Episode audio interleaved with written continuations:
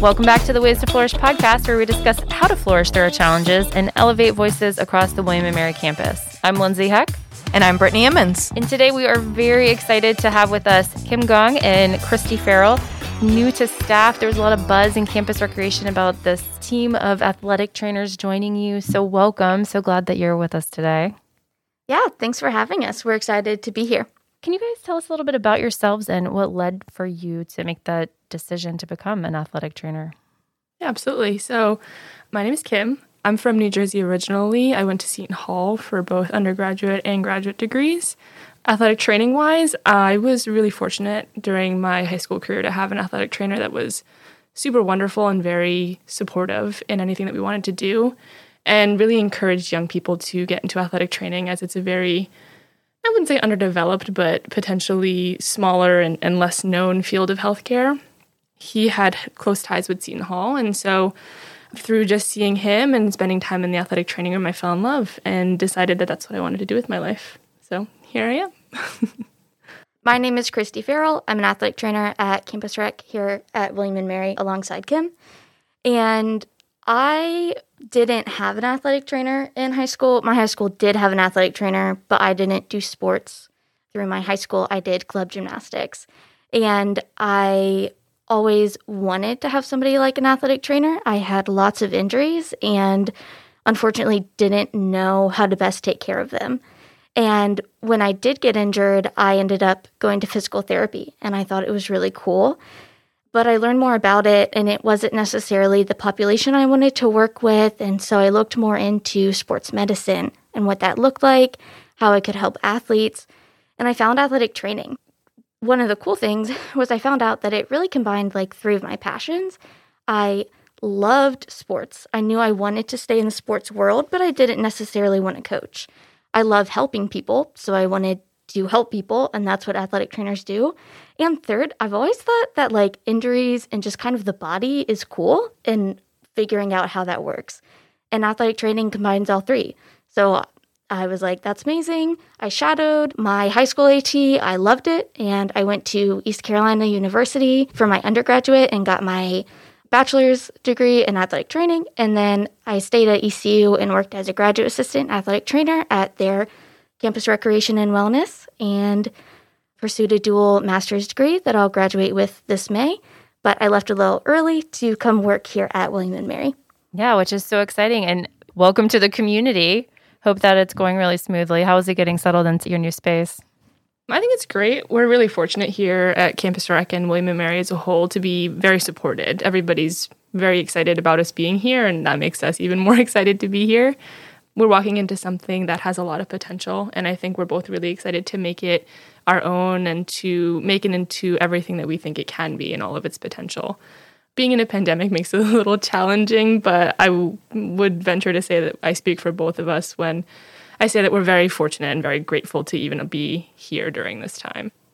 And so athletic trainers are new to campus recreation. You know, we all hear about athletic trainers, but for those of us who don't know exactly what it is that you do in your experience while you're working with students and athletes, what is an AT? Yeah, great question. So, athletic trainers are nationally certified healthcare providers, and we're also state licensed. We all have a bachelor's degree at minimum, but the profession is changing to an entry level master's soon. So, soon most of us will have master's degrees. And that's kind of the base level definition. But ultimately, our job is to protect our athletes and to provide healthcare to them.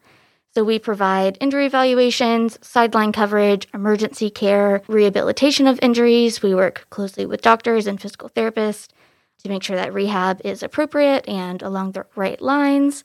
We do a lot. Kim, anything to add? Um, I think athletic trainers sometimes get confused with other professions. So it's easy for us to say that we're healthcare providers, but I think it's also great to educate people on what it is that we do past just providing ice and taping, which can sometimes be what people think we do. And your role in campus recreation. So, who will you be working with? Your office is going to now be in the B. McLeod Recreation Center.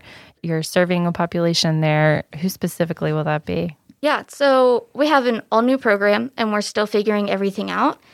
But what we do know is we'll be focusing mostly on our sport club athletes. So we will be at their practices, providing sideline coverage, and at their games and events. We're also planning on working with intramurals and our open recreation population, just with a little bit less focus on those populations, but we will still respond to some intramural injuries and open recreation if somebody gets hurt while they're in the recreation center. And we're looking into an appointment system to be able to treat our William and Mary students. So what happens? We're, you know, running uh, around and what's our our latest sport club? Um, Quidditch is one of my personal favorites. So we're on the broom, we fall off, we break a leg. What happens next? What are you doing? it's definitely something that we consider when we come into situations like this, especially with Quidditch specifically. That's one that I think might be new for both of us, but we're excited to learn about. So, in any situation in which an athlete is going to fall or become injured during anything related to athletics with campus recreation, ideally there's a facility supervisor or somebody supervising the event. They would notify us that an injury taken place while they provide whatever care is within their scope of practice. And then we come, we check it out ourselves, we provide as much care as we can, and our main job as an athletic trainer is to triage a little bit and refer on to professionals that might need to be seen after the fact.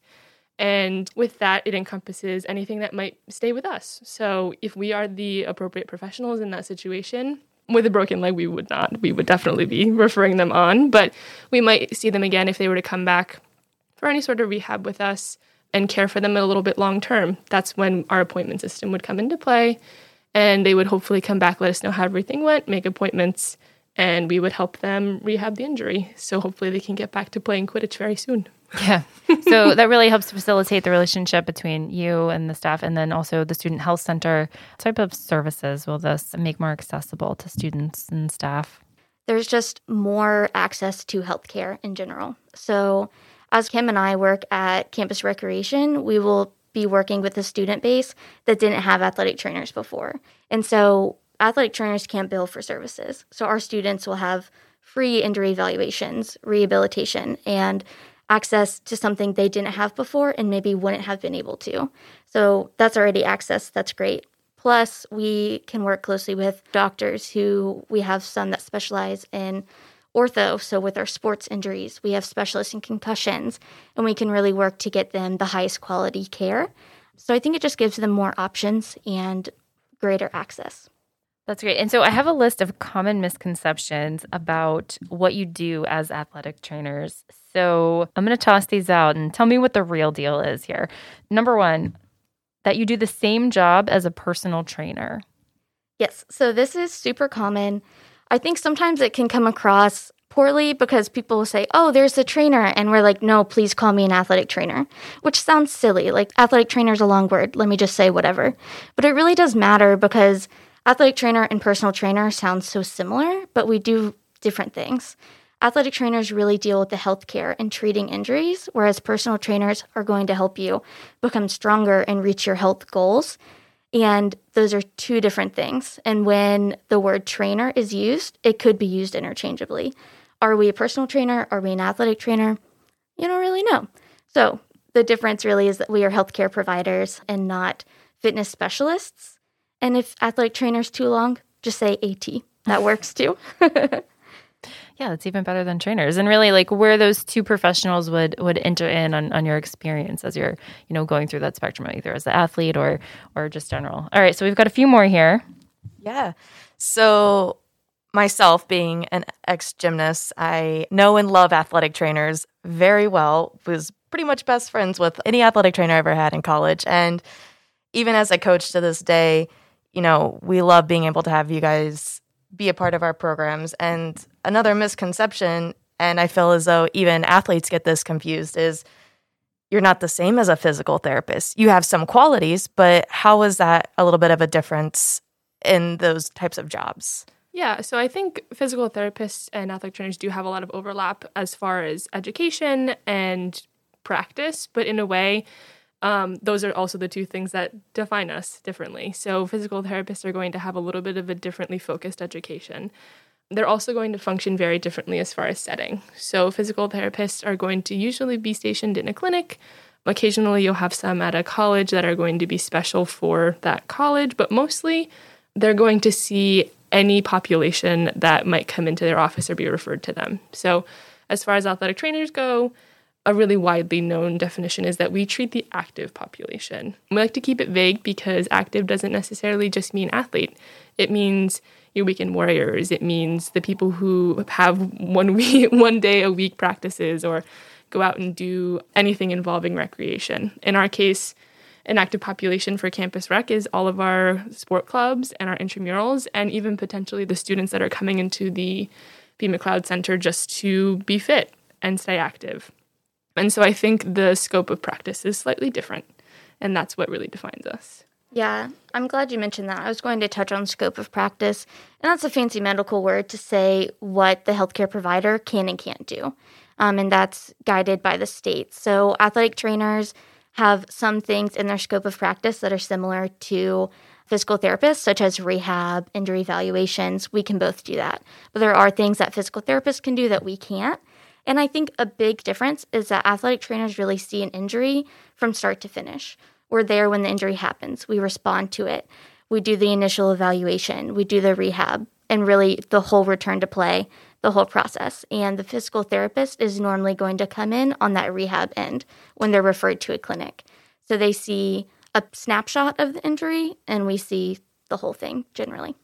Yeah, I was going to say, I think that's the biggest difference too, is like you guys see from start to finish as well, which is, you know, you can kind of see how an athlete continues to progress from when you saw them and them getting hurt or just having that minor tweak. So, another one is we know that athletic trainers can do a mean tape job and can also wrap an ice bag very well, but that's not all that you guys do. So, what else can you provide for anyone that comes in to see you guys?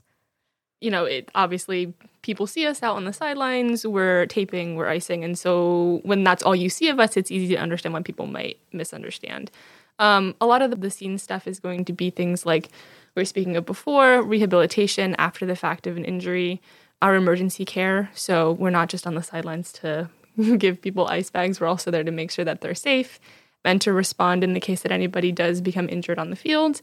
We're also going to be a very all encompassing healthcare type of professional. So we do see athletes from start to finish with their injuries. So that is when they're injured all the way to when they're hopefully back to playing.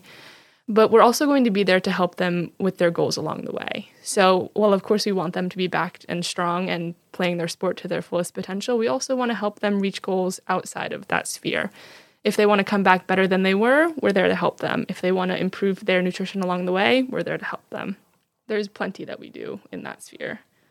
Yeah, definitely. Like we're trained in the use of modalities like therapeutic ultrasound, e-stim. We can use that during our treatment in combination with the rehab programs that we develop. We really develop those and progress them along the way to return people to play. And so I think it's common to just see us on the sideline and say, "Oh, they give out water and they can tape, but we can really do a lot more than that." That's great. And so, will we have access to those modalities here on campus once you guys get settled into your space at, at the rec? I know they're going under some renovation processes right now, but once you're there, will that be something that you'll be able to offer? Yes, we just placed our order of all of our equipment and we started getting all of it in, which is super exciting. It's like Christmas, we get to open everything and we've we have modalities like the ultrasound, e-stim, game ready. So, yes, those will be available. And the athletic training room is on the bottom floor of the Campus Recreation Center. Um, it's where the blue room used to be, if anyone is familiar. Yeah, that's awesome. The bottom floor. Very familiar with the blue room. So great that you're there. But for anyone who doesn't have access to an athletic trainer, do you have any tips on preventing injury or working through a, a need where that might be present? Yeah, so I think if we're going to keep it within the active sphere, right? Anybody who's active wants to stay active, wants to stay healthy is something that we really focus on. So if you don't have access to an athletic trainer, we really encourage you to stay warm, stay stretched out, stay limber before and after you work out because you want to keep yourself safe. And the best way to do that is to prepare yourself to, when you're trying to be active. Yeah, so if you want an easy to remember three tips to prevent injury, number one is to perform a thorough warm up the biggest thing is you want to get your blood flowing. You want your muscles warm. If your muscles are warm, they're less likely to get injured. Number two is you want to cool down at the end of your workout. If you just abruptly stop, your body is not in its normal homeostasis where it normally is. It's freaking out. Your heart rate's up. Like all this stuff is going on. It needs to calm back down. So give yourself that five minutes to bring it back down, walk around, let your body return to normal. And third is to actually stretch your femoral after you work out. Because if you think about your muscles and how warm they are because of all the blood flow and everything, that is when your stretching and foam rolling is going to be most effective. So take that time, and if you take care of your muscles, it really helps your overall body. It doesn't just prevent strains, it also helps make sure that your muscles aren't too tight and pulling on your bones and then causing chronic things later down the line. Yeah, or also taking advantage of our massage therapist that we have here on campus, um, Yes. um, here at the at the wellness center. Not online right now, but uh, hopefully back on track here soon. Well, now that we've touched base on the athletic training position as a whole, if someone were to listen to this podcast, what would be something that you could tell someone that might be now interested in becoming an athletic trainer? And where do they need to begin? Where do they need to start? Can you give any advice to someone that may be sparking an interest to become an athletic trainer? Yeah, absolutely. I think a huge part of wanting to become an athletic trainer is is being involved, right?